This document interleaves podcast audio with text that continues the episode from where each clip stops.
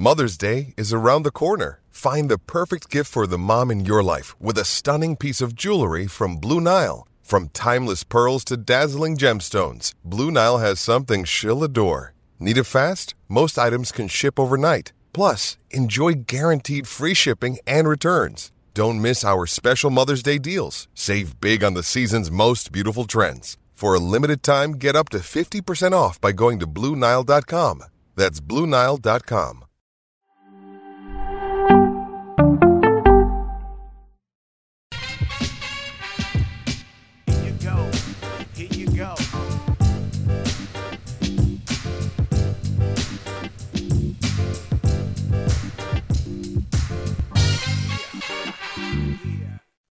Stolen. Nothing personal. Word of the day. It is Monday, April 4th. Hope everyone had a great weekend. The word of the day is stolen, as in money. Money has been stolen by good old Danny Snyder and the Washington Red Commanders.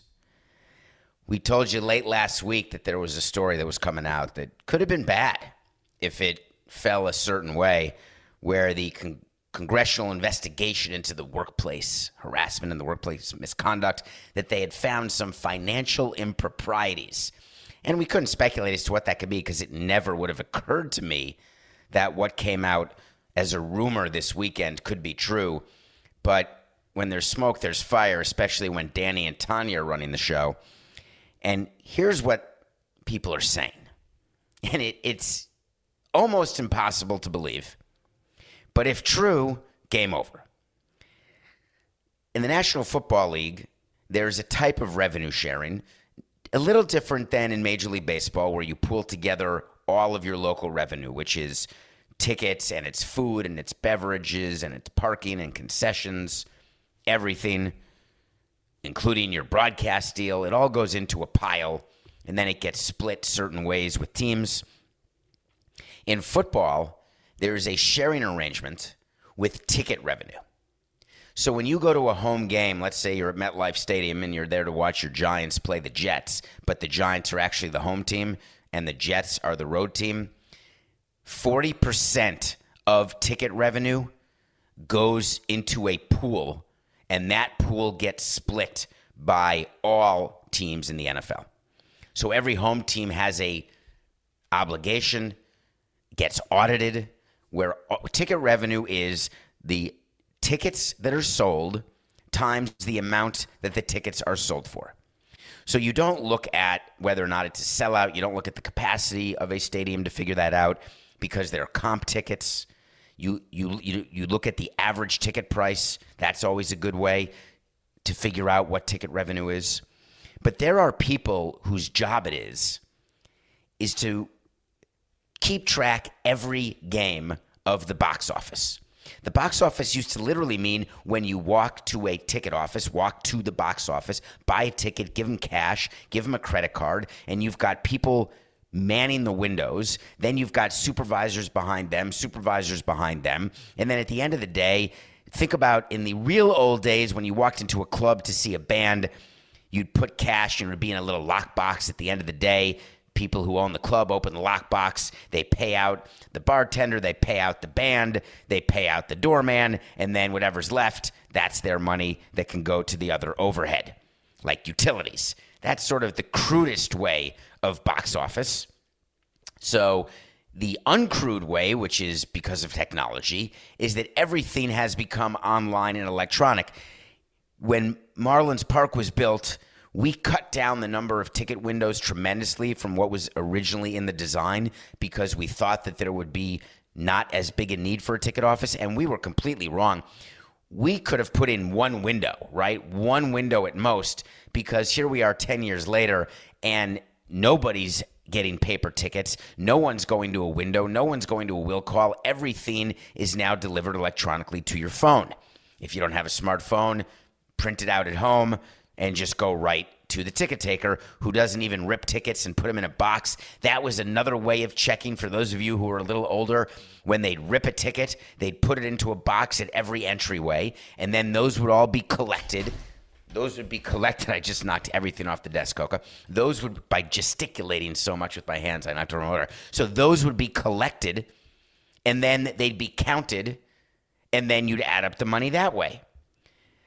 So, as president of a team, I would get a report at the end of every day, at the end of every game, and it was called the game log report. It would show me the number of people who were actually in the stands. It would show me the number of tickets that were actually sold, not the number of people we announced has been there at all. The amount of ticket revenue it would show me the exact amount of concession revenue by stand. Then it would be broken down by food item. So the following stand sold the following number of hot dogs. This stand had the following number of beers. And then we could analyze it and figure out sort of flow of the crowd, who's buying what where, where people were seated, and what they paid to sit in those seats. And then there are people in the finance department. They are down in the ticket office watching over everything then they go back upstairs to the finance department and they have spreadsheets where they're entering in the amount of money from each game. And then there's another part of the finance department that has the expenses concomitant to the game revenue. Then there's another person who's dealing with allocating all of the revenue and expenses for your season that can be divisible by 81 games or by 162 games like your TV contract. And so we get a, miniature P&L per game, which is a profit and loss statement. And I get it. So I'm looking at it after every game. And then I go on to the next game, and then we have a budget per game of what we think the P&L is going to be. And so then we can look at each game as it relates to budget versus actual. Then we have a series, so a weekend series against the Cubs, you're going to make more than a weekday series against the Brewers, let's say. But we know that in advance because we know our schedule, so we're doing the budget, and then we have the actual, and then the end of the season, you go back and you see sort of where you are, and then you make your budget for the next season. That's how teams are run. In football, when there are fewer games, there's 10 versus 81, it's the same concept. And what the Washington Commanders are being accused of is having two sets of books where they underreported the ticket revenue to the NFL. Therefore, they were splitting 40% of a smaller number. So if they got $10 in ticket revenue, they would have to give $4 of it to the league to split. But if you say you've only got $8, then clearly you only have to give $3.20, which means you have saved 80 cents. Now, you can't hide that from the government. You're not hiding your revenue. If he's doing that, he committed a crime. And their answer is they were audited. That's true. But what the auditors are looking for is your total revenue. And you are signing off. Side note, Coca, just a little quick side note, if you don't mind when we got audited, every team gets audited every year, and the commanders came out and said that that they're audited by reputable firms several times, several firms, several times a year, and that's true. Every sports team is because when there's revenue sharing, you need that, and when you pay taxes, which all teams do, or they make it so they don't have to pay taxes, they have to get audited. And as president of the team, my job I had to sign the audits. So the audits are a bunch of a bunch of documents that have numbers on them, and then there are actual statements on the audit that you believe these to be accurate and true. I, David Samson, believe that. So when I go through the statements and I go through them with the CFO, at some point I'm taking a leap of faith. I'm not actually doing a forensic accounting by myself. I don't log on to our bank account and check the daily balance. I don't go into the ticket office every day and say, hey, show me exactly how many people and let me count them and show me the money. I'm not doing it Cuba Gooding Jr. that way. That is why you surround yourself with people who do that for a living and they surround themselves with people, and that's called an organization when you're dealing with a company that's large, I mean, think about it. It's completely absurd. Do you think like Jeff Bezos knows whether you got your Amazon package yesterday and whether or not you're going to get refunded, and if so, how quickly? No, no chance. So the leap of faith is that you hire good people. So is it possible that there can be fraud somewhere down in the organization that you are not aware of? And I have been very, very clear with you about my view of owners and what they should or should not be aware of and what they could and could not be aware of. If Daniel Snyder wants to see naked pictures of his cheerleaders, no one's going to ask for that other than Daniel Snyder. You don't surprise the owner and say, hey, I thought you may like this. Hey, I was just trying to be nice. I mean, look, they're hot. I thought you'd want them to see them naked. No, that's got to come from the owner directly. On the other hand, if there is a rogue employee who is somehow stealing money at lower levels or selling tickets on a secondary market, which happened with the Marlins, and I was not aware of it until it was brought to my attention by investigations that started four levels below me. There, there are certain things that you'd have no way of knowing. And then you fire that employee and you make an example of that employee and you move on and you let people know we do it right here. So there are several different possibilities here with Dan and Tanya Snyder if, in fact, there were two sets of books. Do you believe that it's possible that a company can have an entire set of financials that the owner does not know about? The way I worked with Jeffrey Loria, that would be possible because Jeffrey Loria hired me and counted on me to take care of the finances. I had a CFO who I counted on to take care of the finances. If my CFO had two sets of books, I'm not convinced that I would know. Would it cause me to resign if it came out? 100% because I should have known. I'm not sure how I should have known as I look back, but I still should have known I'd have to take responsibility. I'd have to take one for the owner, and that would be the end of me. But if there exists an entire second set of books that I would have access to, I'm not doing that as a rogue president. The owner is 100% going to be aware of a plan that purposefully hides money from other owners. So if this turns out to be true, Dan Snyder can't blame it on the team president. He can't blame it on his wife. He's going to take responsibility. He's going to have to take responsibility. He rarely takes responsibility, but when he does, the NFL and the owners will say, Roger, it's time. Because all the other things there are a lot of owners living in a lot of glass houses. You think Robert Kraft is going to vote for Daniel Snyder to lose his team because he likes seeing naked pictures of cheerleaders? Think about that. You're going to have a very hard time getting owners to be mad at Danny Boy for that. But money? Robert Kraft finds out that Dan Snyder held back money? That's it. Wouldn't it be amazing for Daniel Snyder to be forced to sell his team after all of the bad things he's done that actually matter in terms of the human existence and the human condition and fairness as it relates to women and all of the other sort of interpersonal acts and situations? All of that's okay because we're the NFL or we're sports or we're corporate white America. But don't you steal a dollar. All right, Coca. Something happened with the Yankees. We're going to talk about it. You know what I want? I want to talk to Samson. So you want to talk to Samson. Get into my Twitter, David P. Samson. Get in there and ask a question on a topic. I'll try to get to it either on Twitter, back to you in the DMs, or on the show. And it's from a movie called Half Baked. And on a Monday morning, that's how I feel. Hello, David Samson with no P. That is one really good way to get my attention. Carlos Beltran gave an interview and said the Astros cheated because their front office didn't tell them not to.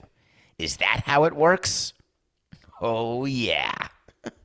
this was an awesome question. Thank you. Carlos Beltran was a player on the 2017 Astros, the garbage can sign stealing Astros.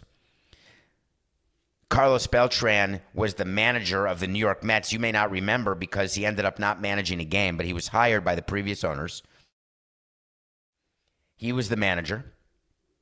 Then Rob Manfred came out with his report about what happened in 2017. That's when he gave immunity to all of the players on the Astros, and he did that because the union agreed, because otherwise the players wouldn't talk.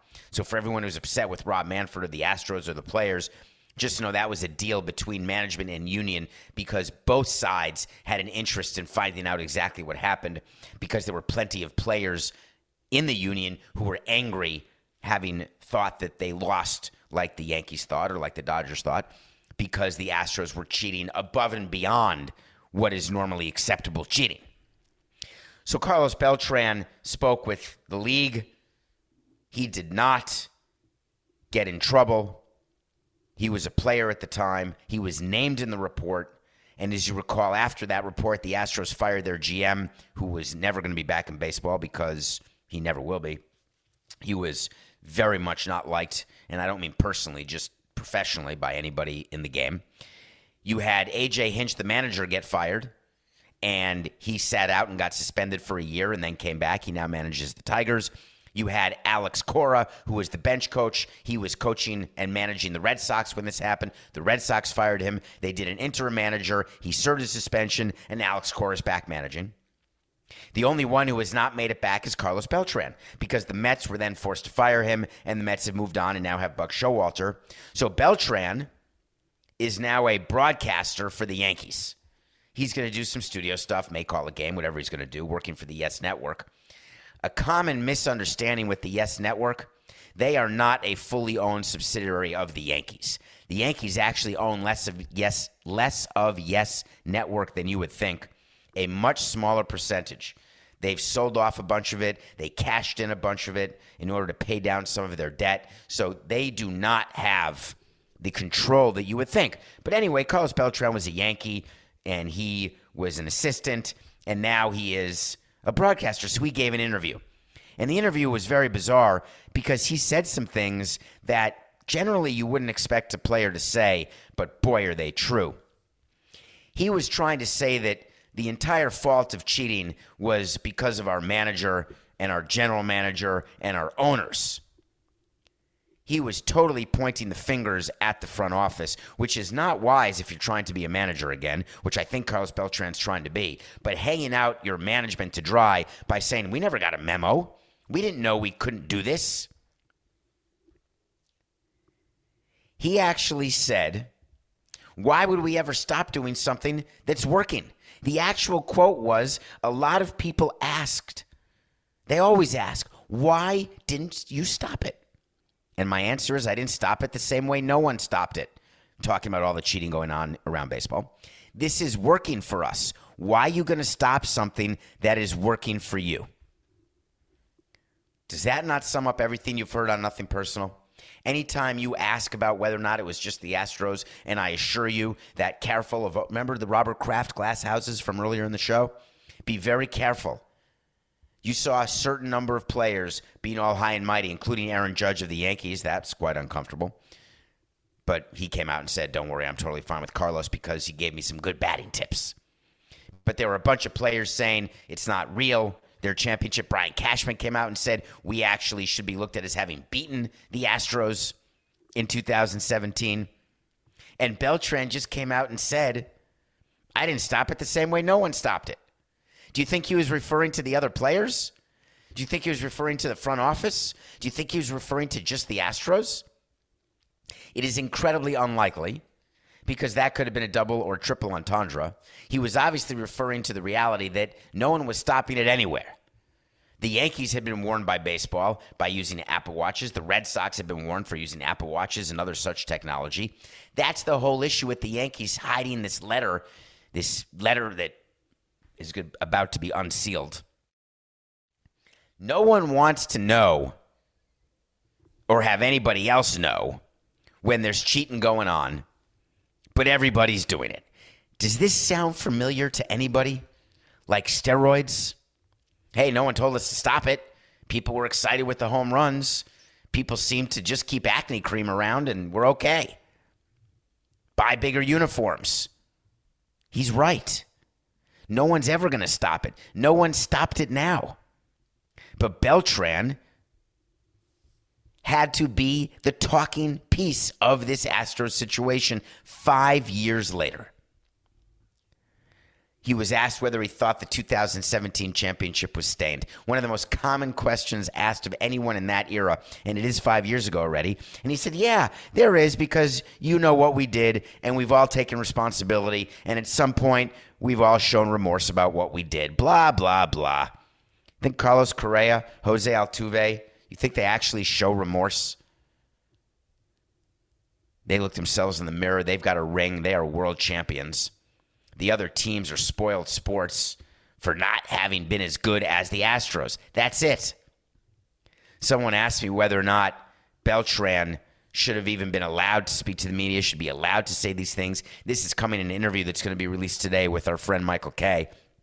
And the answer is there is still interest in this story because fans have long memories. And I know this. You know this. People remember wrongs that have been done 10 years ago, 15 years ago. And with the Intergoogle now, all you have to do is do a quick search top 10 worst trades in history, top five worst signings. Everyone's got a top five list. Top five people most impacted by the Astros cheating scandal. Everyone's got a list. Now, what role would the front office play in this? The front office, as you recall, got a letter from MLB saying sign stealing is not allowed, use of video rooms not allowed, don't hit garbage cans, etc. And it was incumbent on the front office to tell the players. Major League Baseball wants you to believe that there are front offices in baseball who got this memo, and hey, they may not have gone down to the clubhouse to talk about it. It is so wrong that it makes me smile. The front office is in the clubhouse every single day. Don't let GMs or presidents or owners tell you they're not around clubhouses. Oh, we leave the clubhouses to the players. We never step into clubhouses. Every one of them is in the clubhouse every single day. Memos come from baseball all the time on all different subjects that impact on the field. We meet with our manager every day. The manager meets with his players, not a team meeting, but one on one. He meets with his coaches. There is communication constantly between the front office and the clubhouse, between coaches and players, front office and players, front office and coaches, front office to owner, every single day. Are there owners who don't call their GMs every day? Maybe two out of 30 at most. Are there owners who don't speak to their manager every day? Maybe eight out of 30. Are there presidents and GMs who don't go into the clubhouse every day? Zero out of 30. Now, it could be an assistant general manager, president's traveling, or the GM's traveling, or doing a family vacation, whatever they're doing. There is somebody from the front office. So Carlos Beltran saying, Yeah, man, you know, we're going to keep going. The front office didn't tell us not to do it. Yeah, the front office didn't tell you, we don't tell our players a bunch of stuff. We talk to our players about amphetamines and about steroids, and we talk to them about cocaine. I've never told my players not to do crack. I would hope that they would just know that. I've never told my players not to kill anybody. I've talked to them about sexual assault for sure. Drinking and driving, you bet your ass. Have I ever sat down and said to a player, you know, I'd prefer you not to kill somebody? Nope, never done that. So I'm just thinking that players wait for front offices to say things, and then I realize what it's like. And then I realized, wait a minute, I get it. Have you ever been around kids and kids do something that they know is wrong, but they look left, they look right. They look at the person over their right shoulder, they look to see if they can copy an answer, they look around, no one's looking. That's called cheating. No one's looking. We can do it. And then a teacher or a parent or somebody, they're just too tired. They don't want to be bothered. They look, they see the, the, the eyes going around, and they're like, oh, then it's a whole thing. I'm going to have to report it. Then I'm going to have, and I'm not impugning the job that teachers do or that parents do. But there are myriad things that happen during the course of a day, during the course of a week, a month, a life, where you do not explicitly state, hey, don't do that, but it is implicitly known by the doer to not be doing it. I just think it's a terrible excuse. It's very childlike. Okay, a couple updates for you before we go to break quickly here, Coca. Number one, I appreciate someone who reached out on Twitter. Someone said listening to today's show, and that was Friday. Just wanted to, or the day before maybe. Just wanted to point out a correction. When I make a mistake and Coca doesn't catch it and I don't catch it, please correct me. Because I promise you, I will correct it. When I talked about the 2017 Astros the last time I did, I thought Gerrit Cole of the Yankees was on that team, and I'm wrong. He became an Astro in 2018. He was actually still a Pirate. So thank you for that. The second thing that is going on with the Yankees that I just want to quickly get to, Coca, because it's too good, is this appeal situation, this letter this sign stealing letter. If you haven't read about it in 30 seconds or less, there was a lawsuit brought, believe it or not, by people who played fantasy who said we lost money because the Astros cheated, so we want our money back. We're suing DraftKings, let's say. And the judge threw out a bunch of parts of that suit, but parts of that are still going on. And MLB was forced to produce documents as part of the lawsuit because they were named in it. One of the documents they produced was this letter that MLB wrote to the Yankees in 2017, ostensibly saying, by the way, you've been cheating too, so stop it. But the letter was sealed. Now, a judge decided that that letter need not be sealed, and I covered that on a recent episode. And the Yankees had 14 days to appeal that decision, and I did not think they would appeal it. It made no sense to me that they would appeal it. But in fact, they did. What an appeal means, and they're at the level right below the U.S. Supreme Court. They're at the circuit court, the Second Circuit. That is major. There's 13 circuits. They appealed it. They're, they're, they're in front of 13 people, basically, 13 circuits. They're trying to get a new hearing, meaning they're trying so hard to get this letter to be kept hidden it is very unlikely they're going to prevail. And then they have to decide if they're going to go to the, all the way to the Supreme Court. But the Supreme Court actually has to grant them a hearing. You don't just get to appeal to the Supreme Court. You appeal to the Supreme Court to appeal to the Supreme Court.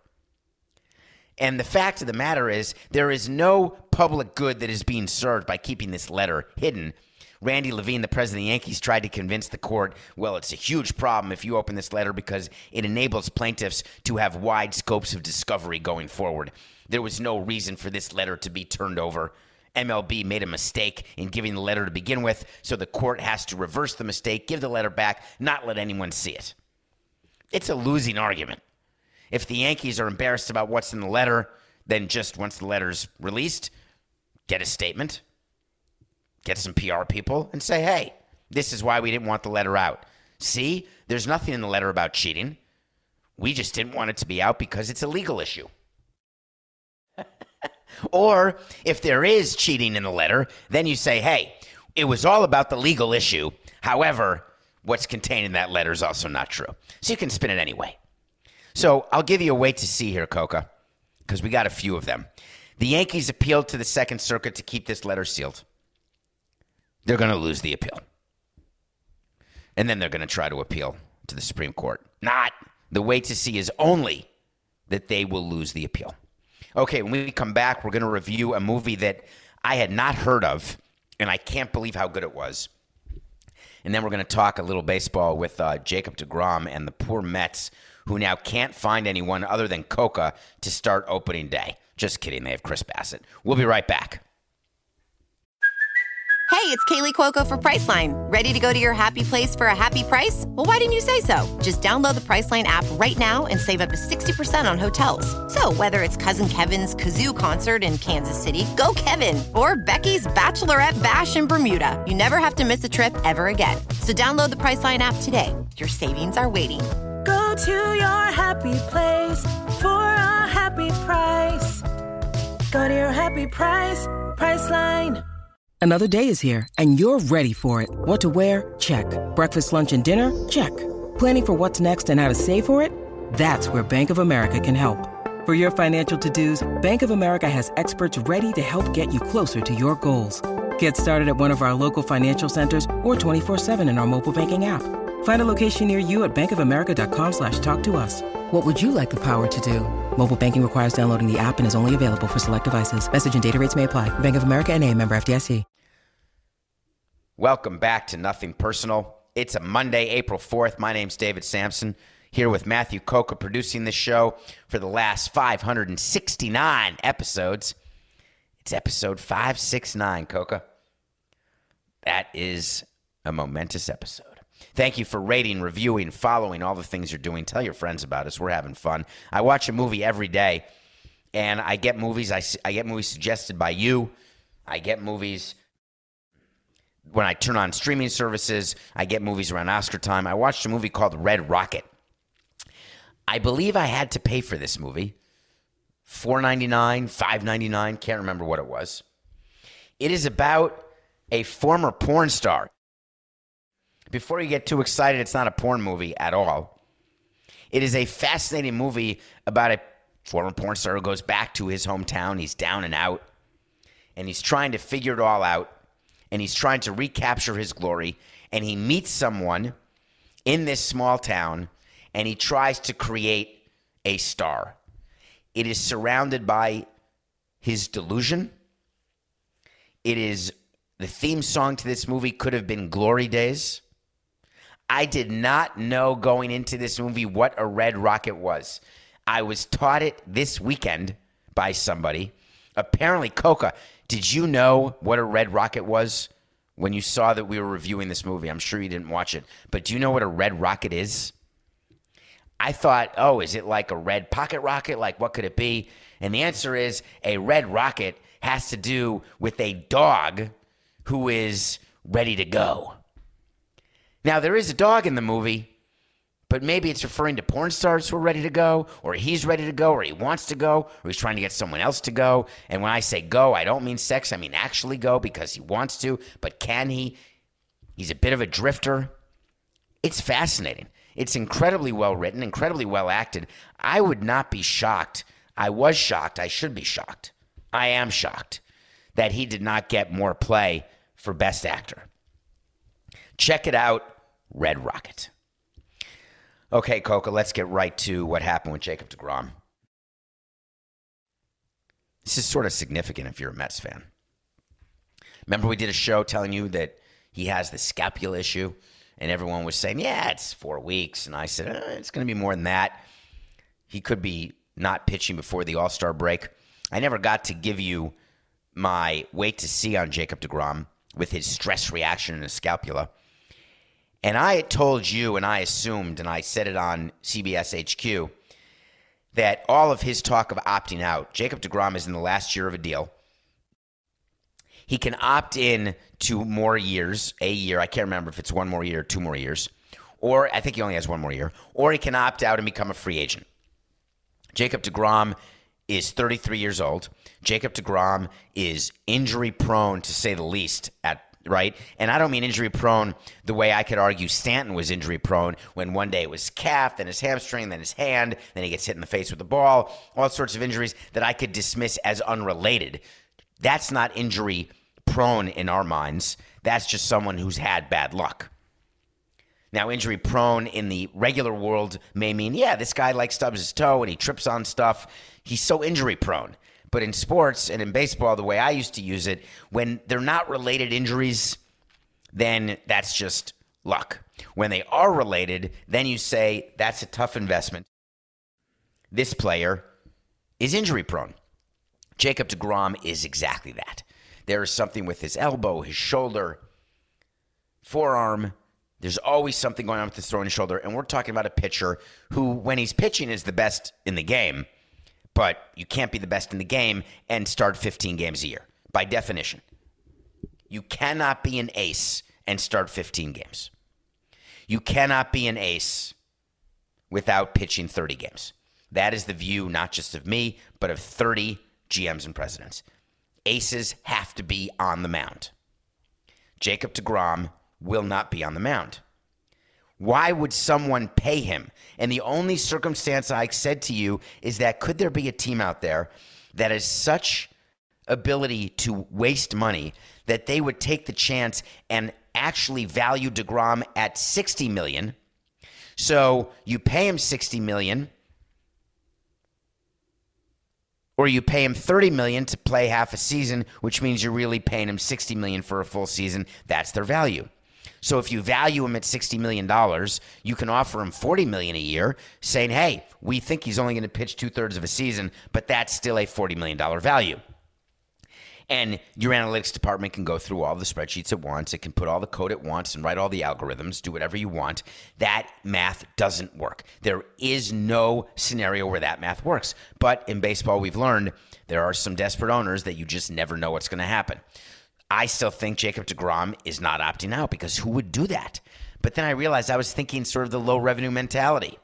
And Jacob DeGrom knows something that we don't know because this weekend he came out and said, "Hey, I'm definitely opting out." I was thinking, how does he know that? Does he know for sure he's coming back in four weeks? My wait to see he's not going to pitch till the All Star break.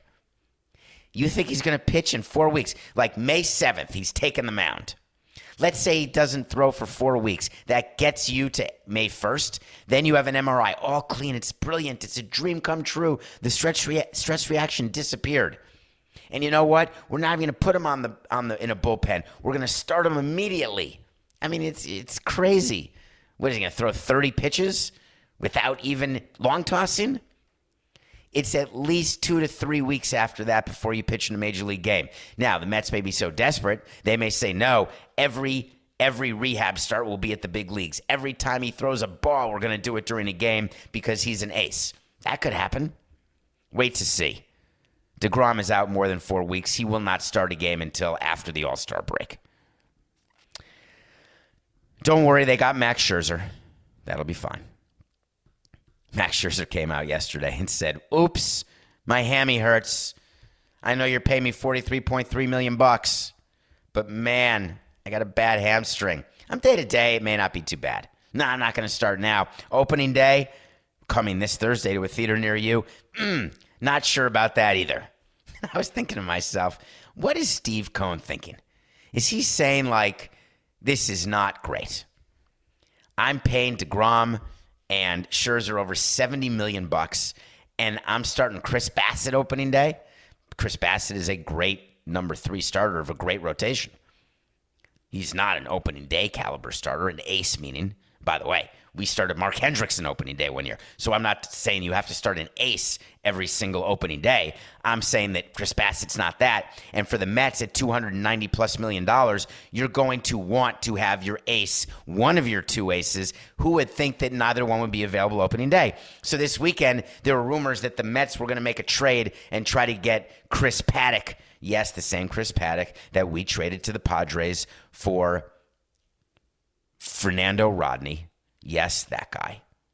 Chris Paddack, who was going to be a superstar, who's now on the injured list, by the way, who has become totally ineffective and is exactly what our baseball people said he was going to be, which is a fourth, fifth starter at best, but likely a fifth, sixth starter. The Mets were going to acquire Chris Paddack to add to their starting depth because they need some starters. They're counting on Carlos Carrasco and Walker. They were hoping for Scherzer and DeGrom. They've got Bassitt, who they got from Oakland. So the thought was, we'll make that trade. We'll take Eric Hosmer's money, or at least part of it, and then the deal fell apart. It's another example of the excitement that you feel as a fan when your team makes a free agent signing. When Eric Hosmer signed, he left the champion Royals to sign with the Padres. What do you think, Coca? 2017, Eric Hosmer signed? The Padres were looked at. My God, these guys are trying. This is so great. We signed Wil Myers. We signed Eric Hosmer. This is before Tatis, et cetera. We've got a great farm system, et cetera. Meanwhile, the Padres have been trying for three years to get rid of that albatross of a contract. You think owners don't pay attention to the number of long term deals that they are desperate to get out of because they don't work? And then the union wonders why teams don't want to sign long term contracts anymore, why there's so few of them being signed, because they don't work. So the Mets are trying to figure out what to do, but the Oakland A's, they know exactly what they're doing. The Oakland A's have decided to trade almost every member of their team. Thank you. He signed it in 2018. So his first year with the Padres was 18. So he he he left after 17. Thank you. There's a correction. The Oakland A's are making a lot of news because Max Scherzer of the Mets makes more money than the entire A's payroll. By the way, he also makes more money than the Pirates payroll. He makes more money than the Cleveland Guardians payroll. He makes more money than the Baltimore Orioles payroll. A lot of attention being brought to this, what the A's are doing. Corey Seager's making more at 37.5 million than what the payroll is going to be for Oakland. Anthony Rendon, Gerrit Cole, Carlos Correa, blah, blah, blah. Why are people so upset about what the Oakland A's are doing? Now, before you say anything, this has nothing to do with me as a Marlin guy. where we would build it up and then break it down, build it up and break it down. Even though I tried to explain to people at the time what we were doing, we just weren't good at it. The Oakland A's are really good at it. Did you know the Oakland A's made the playoffs in 17, 18, 19, and 20? They made the playoffs four years in a row in this most recent window with these players. You know how it works because I've explained it. You go up, you go down. The best teams have the windows where they're not competitive last the shortest period of time. The best teams have the windows where they are competitive last the longest amount of time. But there are teams that go up and down. People complain about the Orioles. Now, their rebuild may not work. The Orioles in the middle teens, what is it, Coca? In the middle teens, they were in the playoffs? That's not that long ago. Now it's an extended rebuild, I grant you. The Cleveland Indians at the time have had hugely successful teams surrounding the times when they have been down in the bell curve. Billy Beane, who had a damn movie made about him because of how smart he is. You think for one minute that he wants to read about the fact that he's doing a fire sale, that he's got a $30 million payroll? No. He's doing it because he knows they're not going to win in this division that they're in, in the AL West right now. They were getting too expensive. They had to keep the payroll down because then you start building it up again. Remember, the A's are trying to get a stadium. Does this seem familiar to anyone when the Marlins cut their payroll down as they were working into a new stadium, then built it up, built it up, and then the new stadium didn't work and they took it down, took it down, then built it up again? That's what the Oakland A's are doing. So you're reading everywhere the outrage. You've got baseball pundits, you've got people in the media, you've got players. This is a disgrace as though the players did this collective bargaining agreement and were not aware the teams were still going to rebuild. We said it directly. You've read it in articles by Jayson Stark and others. This new collective bargaining agreement didn't take away the incentive for smart people to be smart. Smart people always want to be smart. You think there'd ever be an agreement where there's a premium on stupidity? It's the opposite. Everyone in baseball wants to be intellectually superior they all feel they are. Not everyone can be. They all want to be superior on the field as well. There is a badge of honor of building a winner with a low payroll. There is a document that has number of dollars per victory. You want to be at the head of that list. Owners look at that document.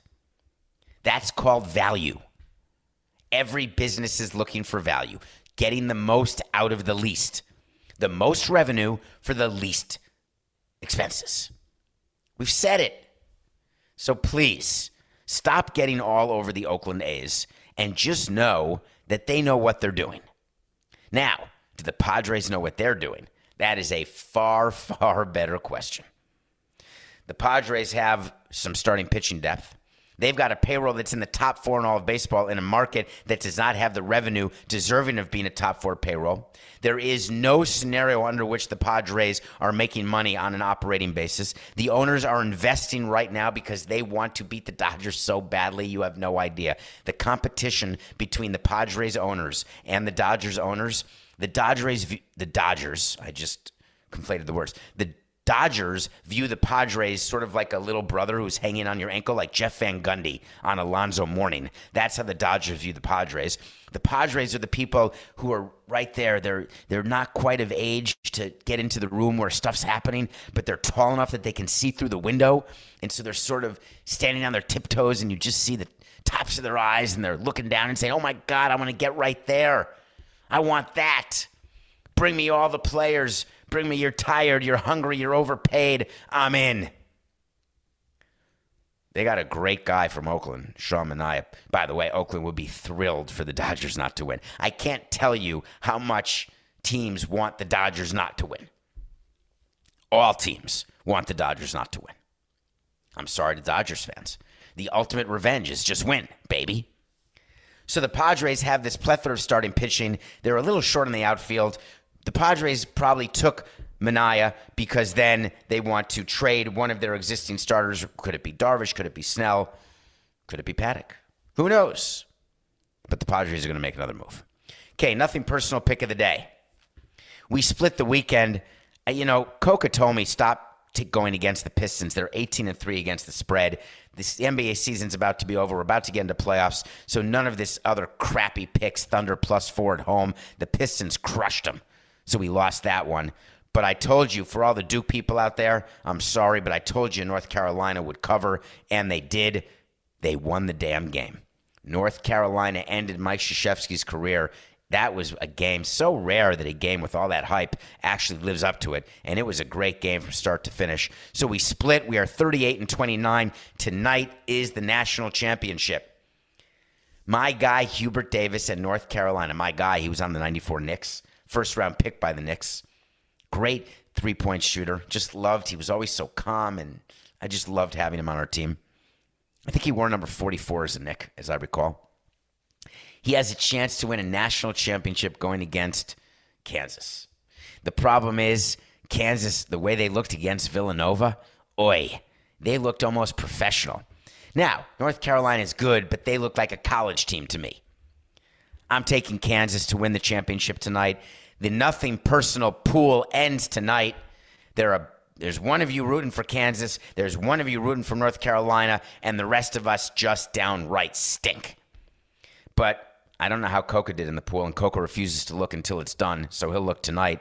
If you ended up beating Coca in the nothing personal bracket pool on CBSSports.com, you will be entered into a raffle, and we're going to send you a prize.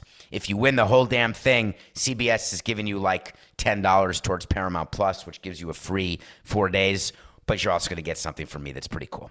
Kansas, minus four and a half, and you will see them celebrate, and that will be the end of college basketball. As a reminder, if you finish last in this pool, and I believe I have a chance to actually finish last. But if you finish last, you have to have filled out a bracket, of course. But if you finish last, you also get a prize. So tomorrow we're going to name some winners. Get ready. We'll be back to talk about everything else that's going on because on this show, we're here every day for 45 minutes, no matter what. It's just business. This has been nothing personal.